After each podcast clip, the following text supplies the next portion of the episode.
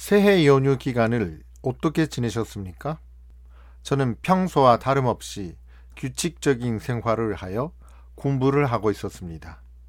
지금까지 쭉 일주일에 다섯 번 출근했는데 코로나19 때문에 일주일에 두 번만 음에다 미래 교실에 나가게 되었습니다.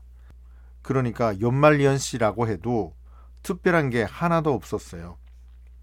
텔레비전도 재미없고 컴퓨터 앞에 앉아서 음악을 들으면서 교재를 만들고 있었습니다.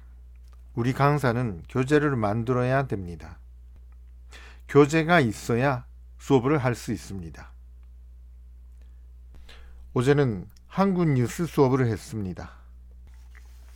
일본하고 다른 새해 모습을 보면 신기하기도 재미있었습니다.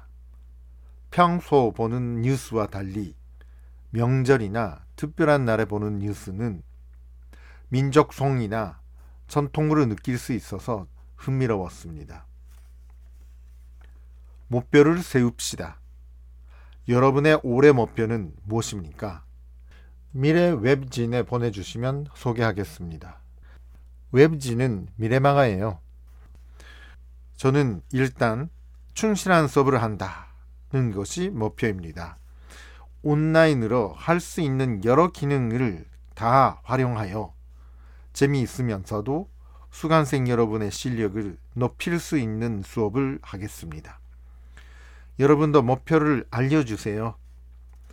지금까지 스스로 세우지 않았던 크고 높은 목표를 가져야 합니다.